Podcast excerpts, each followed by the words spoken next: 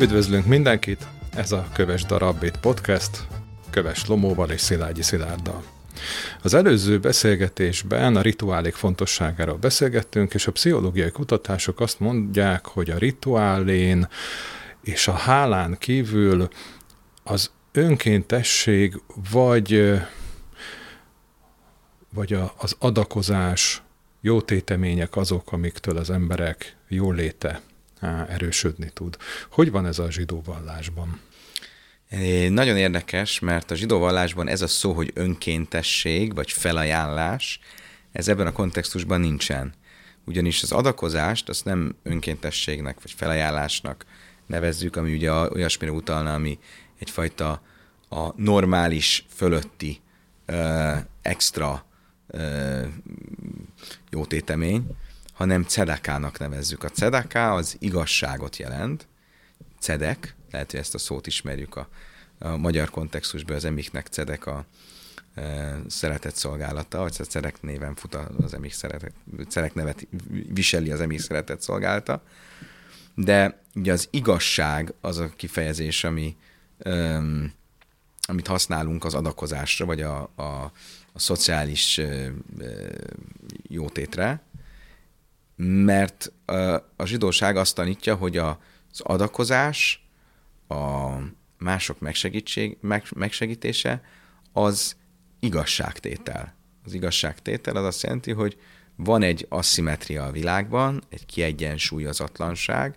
amiben bizonyosak emberek jobban élnek, mint más emberek, ez nagyon sokféle élethelyzet eredményezheti, és ebben a szituációban, ami nem véletlenül van így, Isten hozta így létre a világot, hogy ezzel a dinamikája, hogy egyszer egyesek vannak jobb helyzetben, és akkor mások vannak rosszabb helyzetben, aztán mások vannak jobb helyzetben, és egyesek vannak rosszabb helyzetben. Ebben a helyzetben, ebben a szituációban az a feladat, hogy mi teremtsük meg a szimetriát. És ez a megteremtés, ez ugyan önkéntesen kell, hogy történjen, tehát én nem vehetem el tőled erővel azt, ami a tiéd, hogy odaadjam valaki másnak, de mégis, amikor én ezt önakaratomból odadom valaki másnak, akkor ügyelnem kell arra, hogy ne gondoljak magamról azért sokkal többet, mint, mint ami, hanem úgy gondoljak erről, hogy én segítek valakin, akkor tulajdonképpen a világban lévő asszimetriát egyenlítem ki, és teszem szimmetrikusabbá, teszem igazságosabbá a világot. És ilyen értelemben akkor nyilván az is érthető mindebből, hogy ez a jó tétemény, a jó cselekedet, a mások megsegítése, az nem egy a sok jó cselekedet, vagy egy a sok fontos, visszautaljak az előző beszélgetésünkhöz, fontos rituálé közül, hanem a legfontosabb. A Talmud azt mondja, hogy van a zsidó vallásban ugye közismert ez a szám, vagy valamennyire közismert, hogy, mert annyira meglepő, hogy van 613 jó parancsolat, 613 cselekedet, amit a Tórában megtalálunk, különböző vallási kötelességek, amelyeknek egy része ember és Isten közötti erkölcsi vagy lelkiismereti kérdés, mások pedig ember és ember közötti szabályok, és azt mondja a, a Talmud, hogyha mindezeket, mindezekből 612-t föltennénk a mérleg egyik oldalára, és a jó cselekedettek közül a e, jótékonykodást, a cedakát, mások megsegítését rátennénk a mérleg másik oldalára, akkor egyenlő lenne a mérleg. E, annyira fontos a cedaká, hogy az, az fölér minden mással. Ugye van egy ilyen talmudi történet is, amikor eljön a, az idegen a rabbikhoz, hogy megismerje a zsidó vallás lényegét, és elmegy az akkori két nagy rabbihoz, Samályhoz és Hillelhez, és mindegy, mind a kettőjüktől meg azzal a, vagy mind a kettőjük az azzal a ö, furcsa, provokatív kéréssel áll elő, hogy addig mondd el nekem a Tóra és a zsidóság lényegét, amíg én, fél, lényegét, amíg én egy fél lábon állok. Ne, ne húzd hosszúra. Hát, amit nem lehet röviden összefoglalni, az elmegy Samályhoz, aki egy sokkal szigorúbb ö, személyiség, és Samály teljesen fölháborodik, és ki, kikergeti. Eljön Hillelhez, és Hillel azt mondja neki, hogy elmondom neked, a zsidóság lényege, hogy amit nem akarsz magadnak, azt ne tedd másnak. Szerest fel a barátodat, mint önmagadat. Ez a Tóra leglényegesebb állítása. És ennek aztán van további filozófiai kifejtés, hogy ez miért annyira lényeges, Gondolom erről is fogunk majd beszélni. Uh-huh. Miért aszimmetrikus a világ? Miért vannak a, a javak mondjuk aszimmetrikusan elosztva? Mi volt Isten célja ezzel? Hát nagyon sok választ lehet erre adni, de alapvetően a zsidóságban nagyon mélyen benne van az önálló értékteremtésnek a, a jelentőség, az emberi, az emberi pszihére és az emberi öm, kondíciókra gyakorolt pozitív hatása. Ugye az, hogy ugyanúgy, ahogy ezt a kérdést föl lehet úgy tenni, hogy miért van ö, aszimmetrikusan elosztva a javak, föl lehetne oszt, tenni azt a kérdést is, hogy egyáltalán miért kell a javakért megdolgoznunk. Nem lenne egyszerűbb, hogyha a világot úgy teremtette volna Isten, hogy mindenkinek mindene mindig megvan. Mert tulajdonképpen a javak nem szimmetrikus elosztása az automatikusan következik abból a kondícióból, hogy a javakért meg kell küzdeni és dolgozni. És erre van egy nagyon szép tanítása a Talmudnak. A Talmud azt mondja, hogy ha megnézzük a teremtés történetét, akkor ott ugye leírja azt, hogy Isten megteremtette hat nap alatt a világot, és az utolsó mondatában, a hatodik, napi teremté, a hat, hatodik napon a teremtés utolsó mondata összefoglalja az egész teremtést, ezt, és megteltek a, a, az ég és a föld, és annak minden teremtményei, e, és Isten befejezte azt a művét, amit készített, és látta, hogy jó, stb. stb. stb. Mindazt, amit teremtett, Asher Barelo Kim lászott, mindazt, amit teremtett Isten, és itt a fordításban ez a szó kimarad, a cselekvésért. Ami egy érdekes, hogy minden teremtett Isten a cselekvésért. És a Talmud azt mondja, hogy Isten azért teremtette a világot, hogy mi azt tovább cselekedjük. Magyarul az embert részessévé akarta tenni a teremtésnek. És ez csak akkor lehetséges, hogyha a világ nem egy kész világ, hanem egy félkész világ. Eh, ha az embernek folyamatosan azon kell gondolkodnia, hogy a világot hogyan tudja egy jobb helyé tenni, hogyan tudja, hogyan tudja tökéletesíteni, hogyan tudja hatékonyabbá tenni, és ezen keresztül hogyan tud például minél többeknek javakat juttatni, és ez az emberi fejlődésnek az alapja. Hogyha a világ egy tökéletes világ lenne, egy olyan világ, amiben egyenlően vannak elosztva a javak, amiben a javak rendelkezésre állnak küzdelem nélkül, akkor ez a motiváció nem lenne meg, az ember nem részese lenne, aktív részese a teremtésnek, hanem passzív,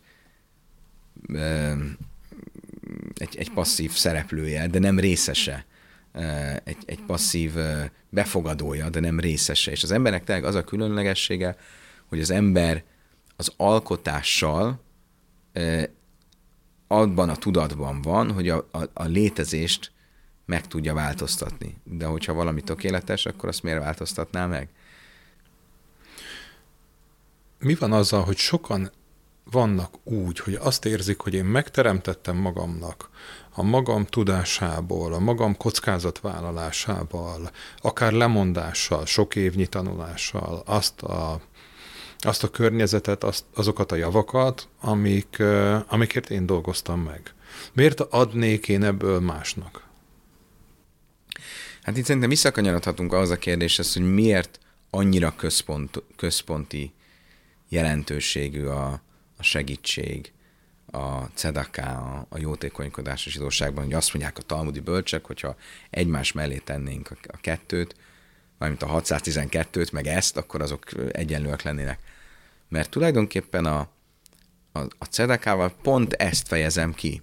Azt fejezem ki, amire te is utalsz, hogy persze az én munkám, az én kockázatvállalásom, az én energiám, az én elkötelezettségem nélkül nem jutottam volna oda, ahova jutottam. Na de mindez még nem elég ahhoz, hogy oda jussak, ahova jussak.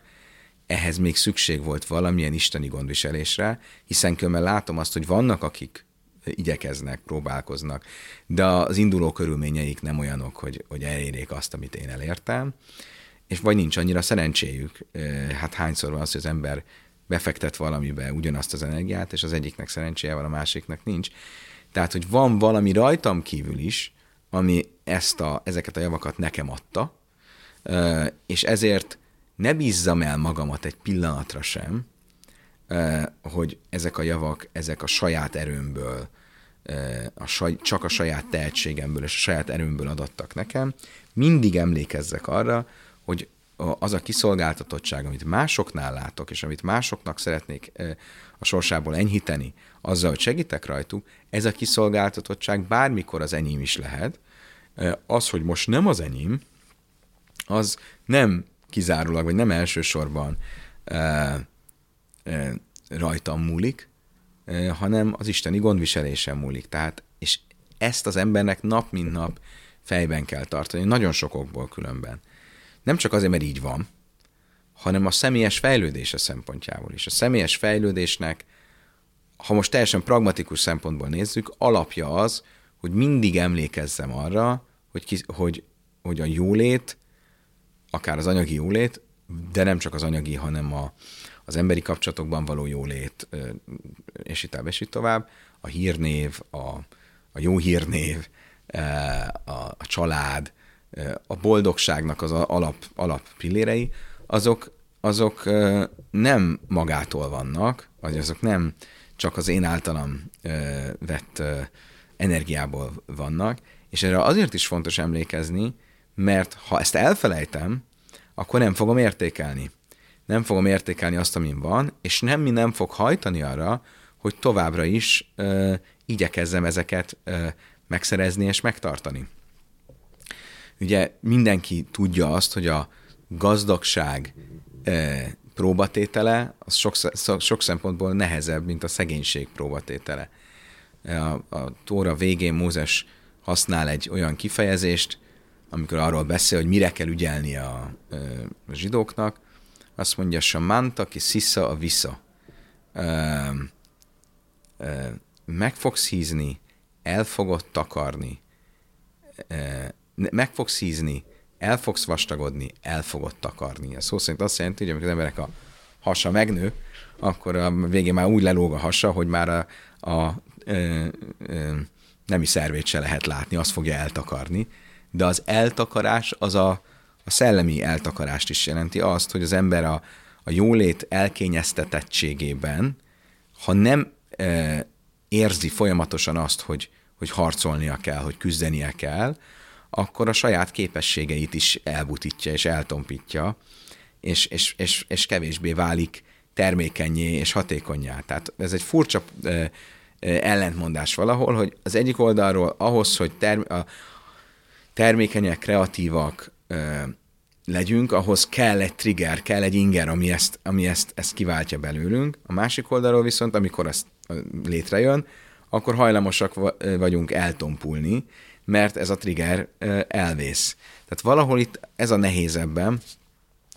Volt egy arab történész, a, a, a, közép, középkori arab történész, aki ezt azzal jellemezte, egy, egy ilyen példamessé, példamesével jellemezte, hogy a civilizációk hogyan mennek tönkre. És arról szól a példamesse, hogy az első nemzedék, az kint van a, a sivatagban, vagy a, vagy a mezőn, és ott gürcölnek, és a, a föl kell folyamatosan más törzsek akarják őket megtámadni, és, és fegyvert kell fogni, és nagyon nehezen harcolnak, nagyon nehezen dolgoznak, de aztán annyira erőre kapnak, hogy hogy, hogy megerősödnek, és, és a következő nemzedéknek már sokkal kényelmesebb létet tudnak adni, de ők legalább emlékeznek arra, hogy a szüleik mennyire, mit hallottak a szüleiktől, a küzdelmes évekről, stb. És végig is oda jut ki, hogy a harmadik, negyedik nemzedékben annyira elkényelmesedik minden, hogy a külső törzsek legyőzik ezek, ezt, ezt, a, ezt a civilizációt, mert a külső törzsek, akik kívülről próbálnak betörni, az ő életük még annyira teli van annyira küzdelmes, hogy, hogy, hogy oda teszik magukat. Tehát itt, és ez így egy példa ugye a civilizációkra, meg a, azoknak a felemelkedésére és bukására, de az, az egyén személyes életében is ott van, hogy amikor jól van, akkor hajlamos eltompulni, és a cedaká, az, hogy másoknak segítek, az tulajdonképpen egy folyamatos emlékeztetés arra, hogy az, amin van, az igazából nem is az enyém, az, ha az enyém is, én szereztem meg, de azt valamilyen isteni gondviselés, valami felsőbb áldás nélkül soha nem kaptam volna meg. És a másik, hogy látom azt, hogy tehát tulajdonképpen én meg ő ugyanolyan emberek vagyunk, bármikor kerülhetek én is ilyen helyzetbe, és így egyrészt megtanulom értékelni azt, amin van, másrészt nem fogy el a trigger, nem fogy el a, a, az az inger, amitől, ami azt eredményezné, hogy, hogy, hogy, hogy, hogy, hogy, hogy ne álljak le. A legnagyobb gond, amikor az ember leáll, amikor mondja, de most már kenyerem javát megszereztem, most már mehetek, most már, most már nincs miért. Ez a legborzasztóbb, ott, ott történik a legnagyobb elkocsonyodás, a legnagyobb elhűlés. És ez, ez tulajdonképpen a cedakának ez a lényege, hogy az ember folyamatosan emlékeztesse magát arra, hogy ő egy olyan gyarló emberi lény, akinek a léte az nem az nem magától értetődő, a jól léte nem magától értetődő, és ez az oka annak, hogy ez fölér az összes többi micvával, mert valahol az összes többi rituálé is erről szól, csak ezek között a legerősebb az a jótékonykodás, mert az, az szembesít a legjobban azzal, hogy tulajdonképpen mindenem Istené, mindenem, az ne, se, semmi nem a sajátom. Uh-huh. Ugye, amint most látunk, hogy nagyon, hogy az ember biztonságra törekszik, megteremti azt az anyagi biztonságot, amiben ő már komfortosan jól érzi magát, és megszűnik az a hajtóerő, amivel tovább lépne. És nagyon sokan kerülnek ilyenkor egy depresszív állapotba, mert nincs semmi, ami tovább vigye őket. Ez a fajta jótékonykodás, amikor én tudatosítom magamban, hogy mindaz, amit én elértem, abban benne van az én energiám, és benne van e, Isten segítsége. Ez azt gondolom, hogy minden nap meg kellene jelenjen ahhoz, hogy ez, e, ez tudatosodjon bennünk.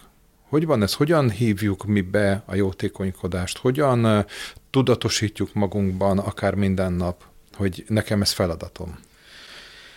A, visszatérve, a, vagy visszautalva a rituálékhoz, a zsidóságban ez egy, ez egy mindennapi rituálé. Tehát minden nap a reggeli ima első mondata, mielőtt megkezdenénk magát az imádkozást, az az, hogy ha réni meg a se, íme magamra veszem azt a cselekvő parancs, jó cselekedetet és parancsolatot, hogy szerest vele barátodat, mint önmagadat. Ezzel kell kezdeni az imát, és a hagyomány az az, hogy miért az ember elkezd imádkozni, kell adni egy cedaka persejbe, egy jótékonysági persejbe egy pár forintot. Ugye minden zsidó otthonban van egy cedaka persej, lehetőleg minden szobába kell, hogy legyen egy cedaka persej, lehetőleg az a persely az, az valami fix helyen, jól látható helyen kell legyen, és ha más nem, legalább minden reggel az ima előtt egy pár forintot abba a persejbe bele kell dobni cselekvően, azt, azt, azt adakozni kell, tehát az adakozásnak. Ugye nincs meg az feltétlenül az a formája, hogy mindig találkozom egy szegény emberrel, de de, de ha nincsen szegény ember otthon, akkor van egy persely, aminek a tartalmát majd egy, egy rászorulónak oda tudom adni. És ez különben a gyerekek eh, nevelésének, a családnak, a, és a családi otthonnak a, a, a kisugárzásának is nagyon fontos, eh, és eh, nagyon fontos eleme. Tehát a jótékonyság, ha más nem, akkor már ebben az első cselekedetben is ott van. És aztán ugye a, a, a, a zsidóságban nagyon fontos parancsolata az, hogy az ember a, a, a jövedelmének a 10%-át azt jótékony célra kell, hogy fordítsa, legalább 10%-át. A Talmud azt mondja, hogy legalább 10, maximum 20%-ot az ember 20%-nál többet ne fordítson jótékony célra, mert akkor az magát olyan,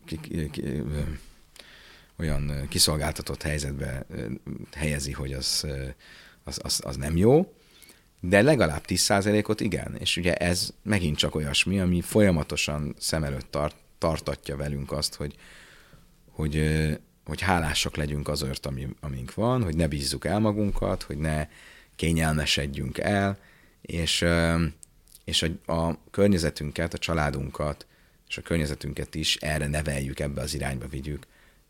Ez abszolút így része a, a, a, a mindennapoknak. Ugye az ókori Izraelben, e, amikor e, még azok az, az agráriummal kapcsolatos törvények, amik akkor ugye az agrárium, e, a mezőgazdaság jelentette a megélhetés tulajdonképpen a kereskedelem nem volt annyira meghatározó, mint manapság, akkor a mezőgazdaságban több tucat szabály volt arra, hogy a szegényeket hogyan kell megsegíteni. Tehát a termésnek, csak a legfontosabbakat vegyük végig, a termésnek a, egy bizonyos részét a papoknak kellett adni, egy tizedét, a, pa, nagyjából egy tizedét a papi, papoknak, egy tizedét a szegényeknek, a termésnek a szélét mindig meg kellett hagyni a szegényeknek, a lehullott termést a szület közben meg kellett hagyni a szegényeknek, Jeruzsálembe föl kellett vinni még egy tizedet, ahol az ott élő szegények abból lehettek.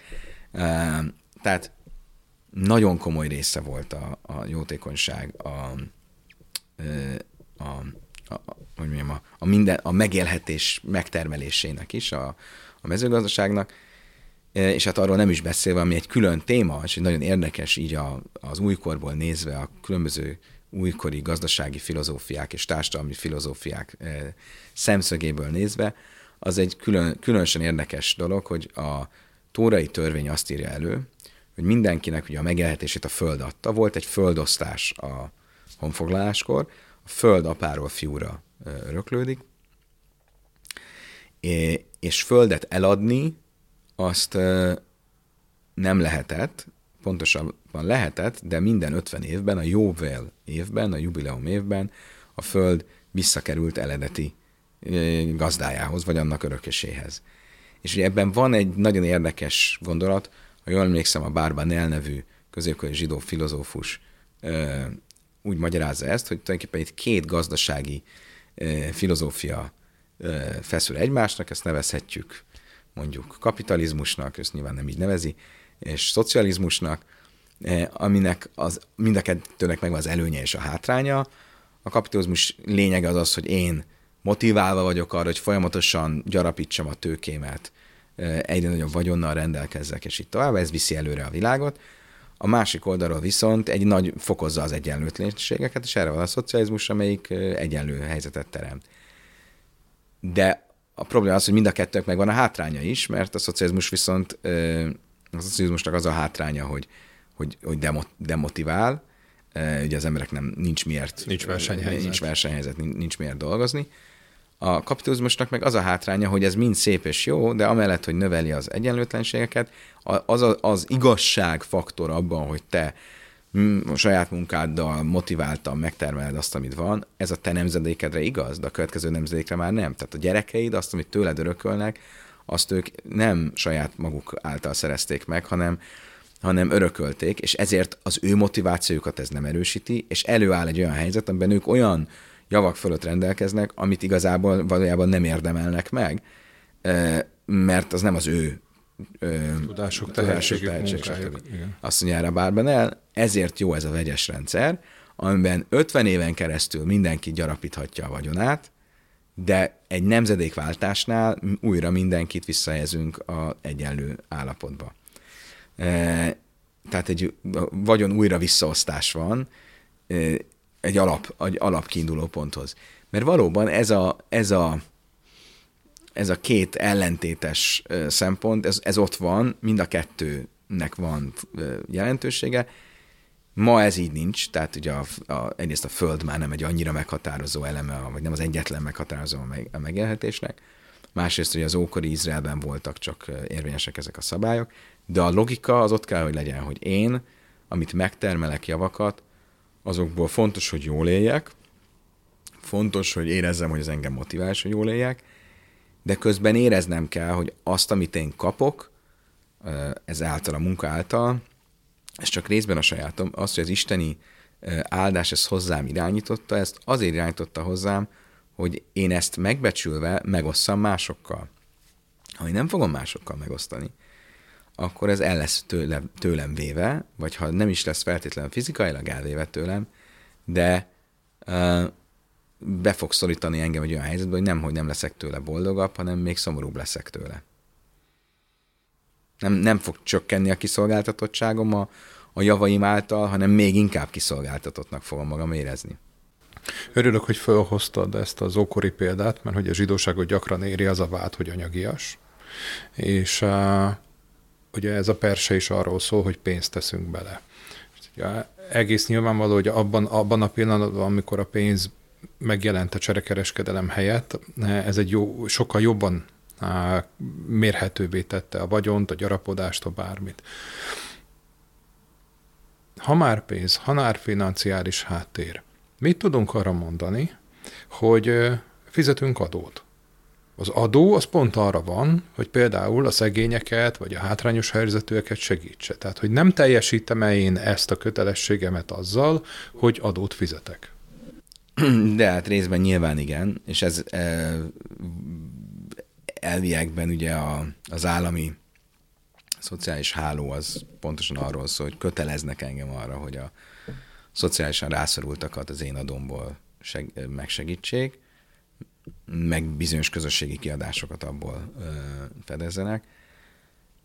Az egy másik kérdés, hogy ez a, az adó rendszer, ami mondjuk Európában, vagy a nyugati világban, Amerikában van kevésbé, de jellemző, ez a legjobb módja ennek az újraelosztásnak, vagy ennek a, az adakozásnak. Itt ugye több probléma is van vele.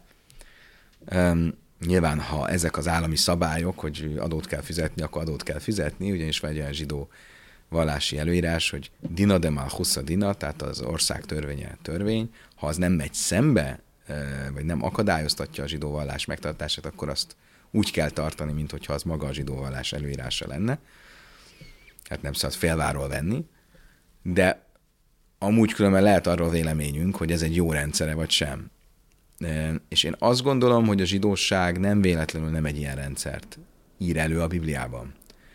A Bibliában sokkal személyesebb ez a, ez a segítségnyújtás. Tehát például, amikor arról beszélünk, hogy a szegénynek adnod kell a tizedetből, vagy a papnak adnod kell, akkor az, az nem egy központi ö, kasszába megy, hanem közvetlenül ö, kötelességed adni, de közvetlenül kell adnod a, a rászorulónak.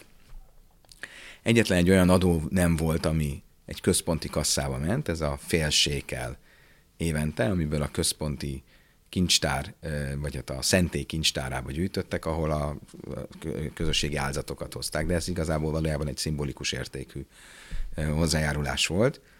De amúgy a, az adományok, adakozás, ez mindig személyes jellegű. És akkor egy pár példát erre hagy mondjak. Egyrészt ugye ez például, hogy amikor a tizedet adod a termésbe, azt mindig konkrétan egy szegény embernek kell adnod. Később különben kialakult egy olyan rendszer, amiben volt egy úgynevezett tamhui, tehát egy kis közösségen belül volt egy a szegényeket ellátó közös szó szerint népkonyha, vagy konyha, de ez nem csak konyha lehetett, hanem van valami annál több. És ennek az a, a, egy, egy másik példája, például az úgynevezett Héber szolga, vagy Héber rabszolga esete, amiről a Biblia Tóra azt úgy írja le, hogyha valaki elszegényedett, akkor volt lehetőség arra, hogy eladja magát szolgának, és ott, amikor te őt megvetted, akkor az egy jótékony cselekedet volt. A Biblia úgy írja, hogy nem lehet tovább, mint hat évig a szolgád. Ha nagyon akar, akkor maximum ő is a jóvel, a jubileum évig. Maximum 50 évig. Miért akarna annyira szolga lenni? Ugye miért? Mert itt tulajdonképpen egy olyan problémával foglalkozik a, a Biblia szövege, ami azóta sincs jól megoldva. Mi van az, a társadalom azon ö, tagjaival, akik nagyon elvesztenek minden fogódzót a, a, a, a társadalomhoz, az é, a megélhetésük minden ö, fogódzóját, egyszerűen kikerülnek az élet kerékforgásából, és ö, hajléktalanok, munkanélküliek, jövedelem nélküliek, család nélküliek lesznek, és egy ponton elvesztik a saját emberi méltóságukat is, és onnan nagyon nehéz visszajönni. Most amikor van egy központi ellátórendszer, egy állami ellátórendszer, az nem segít nekik visszajönni, mert mi történik? Egy teljesen személytelen rendszerbe kerülnek bele, ahol pozitív példákat nem látnak, ahol őket személyesen nem éri megbecsülés, és, és összekerülnek más olyan emberekkel, mint ők, és ez válik a normává. Tehát innen lehetetlen lehet, vagy szinte lehetetlen visszakerülni. A zsidó rendszer ehhez képest, a bibliai rendszer azt mondja, hogy ezt az embert te tulajdonképpen egy rövid távra örökbe fogadod, befogadod az otthonodba, kap munkát tőled, e, kap megbecsülést, megélhetést, fedelt a feje felé, tilos megaláznod, vagy fölösleges munkával, vagy megalázó munkával dolgoztatnod, viszont nem lehet nálad örökké. Mert ugye a másik probléma ezzel az, hogy amikor szem, a túloldalon, hogy amikor személytelenné válik a segítségnyújtás, akkor nagyon sokan, akiknek amúgy is nagyon nehéz ebből a helyzetből kikerülni, tulajdonképpen ezt a kiszolgáltatottságot, ezt, olyan, ezt egy biztos kiszolgáltatottságnak érzik, és inkább nem mernek felelősséget vállalni, hanem azt mondják, ez kiszámítható. Um, ahogy ezt szerintem már ezt a kedvenc mondásomat már, már, már talán említettük egy másik podcastban, hogy sok ember jobban kedveli a biztos bizonytalanságot, mint a bizonytalan biztonságot.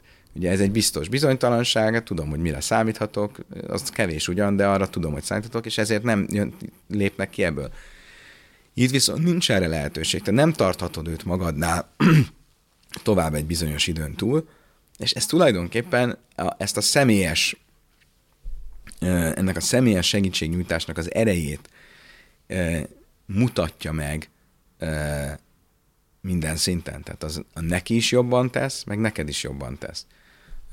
És én például azt gondolom ezért, hogy, az, hogy minél kevesebb az adó, és minél kevesebb a, a, a, a törvényileg előírt és behajtott adó, minél kisebb az, az, az a kassa, mert itt akkor van ugye még egy elem, amiről nem beszéltünk, hogy egy idő után ezek a nagyon nagy kasszák, ezek borzasztó sok olyan ilyen kezelési költség jön le belőlük, hogy kell egy egész államaparátus, és akkor, akkor az, ahhoz is kell még egy apparátus, és, ahhoz, és akkor végül is a nagyon kevés, az abból, amit te bedobsz fölül 100 forint, a végén abból mondjuk 20 forint lesz az, ami oda kerül ahhoz, akihez kerülnie kell, mert útközben nagyobb lesz a hab, mint a torta.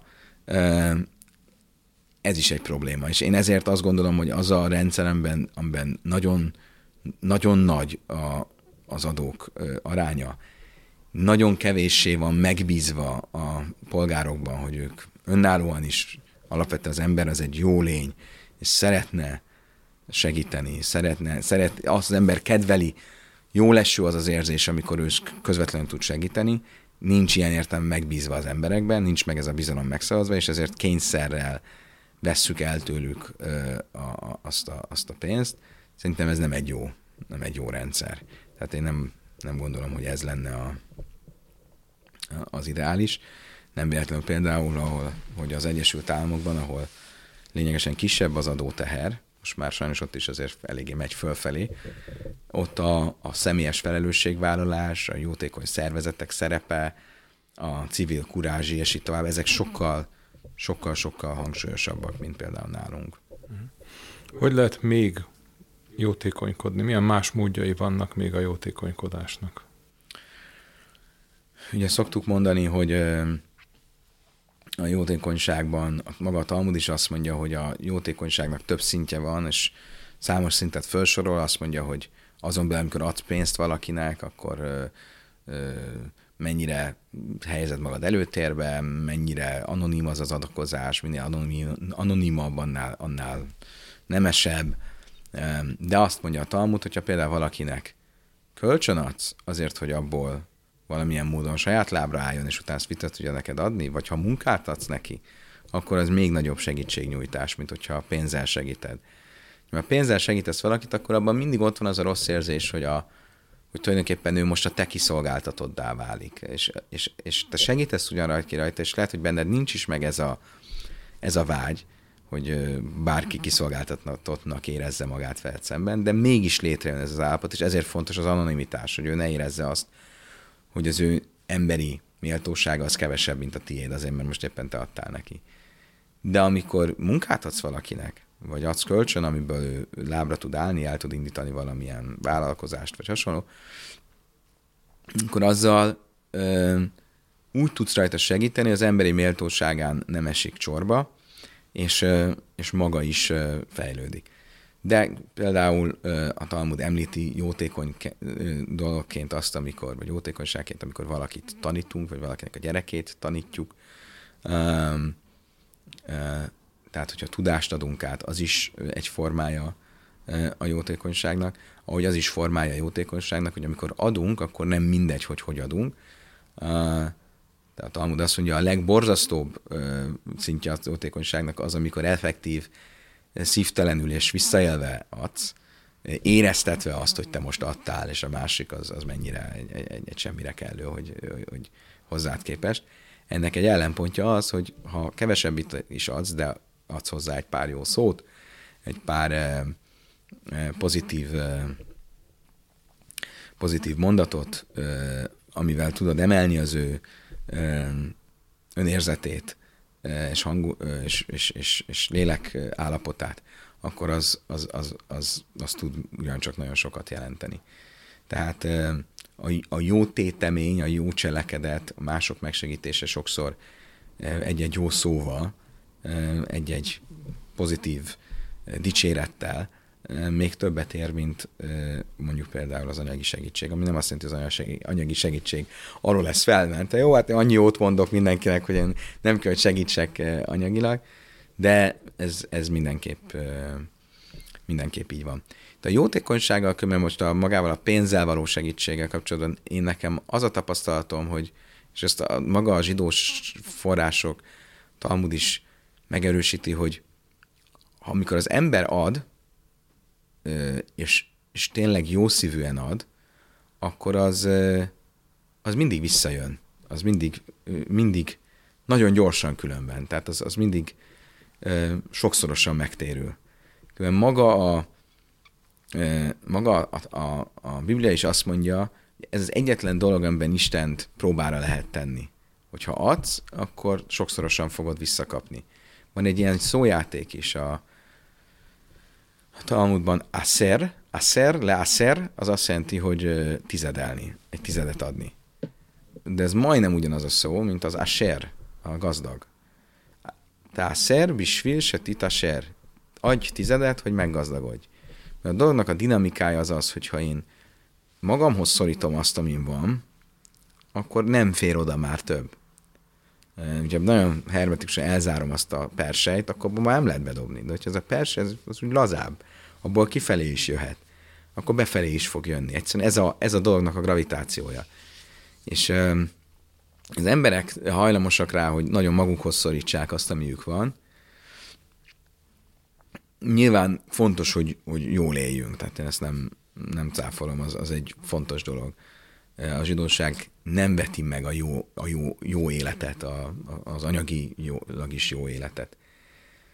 De, de van különbség a között, amikor jól élek, és tudom azt, hogy van egy biztos egzisztenciám, és tulajdonképpen nem kell azon gondolkodnom, hogy elég kalóriát fogok-e bevinni, vagy el tudok-e menni nyaralni, vagy hogy van egy kényelmes, szép otthonban lehajtani a fejemet. Ezek, mi a polgári jólétnek a, a, a, az alapjai, meg hogy még ebben is esetleg akarok valahova fejlődni, meg a között, hogy mindenem, amit van, amim van, ahhoz azt, azt olyan erősen magamhoz szorítom, hogy már fáj, e, olyannyira kömelnek egy szélséges változat, amikor már magamra se költök, mert annyira, annyira izgulok azon, hogy ez az, az azért az, az, egy, az, egy, az egy egészségtelen helyzet. És ehhez képest az, aki egy kicsit felelősségteljesen persze, mert ahogy mondtuk, egy ötödnél ez ne legyen több, de, de folyamatosan azt, amit megszerez, azt mások megsegítésére költi, én azt gondolom, hogy az nem, az, az, az, az a lehető legjobb befektetés. Ezt mondja maga a, a, a Talmud.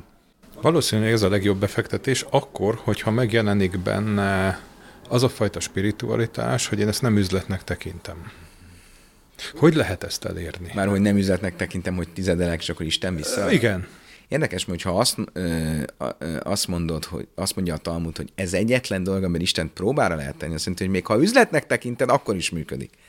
Ami azt jelenti, hogy ha az ember, nem azt mondom, hogy ez az ideális, de ha az ember, azért gondoljunk csak bele, ha az ember képes ilyen szinten felülkerekedni az ösztönein, és az, a, azokon az ösztönös ö, ö,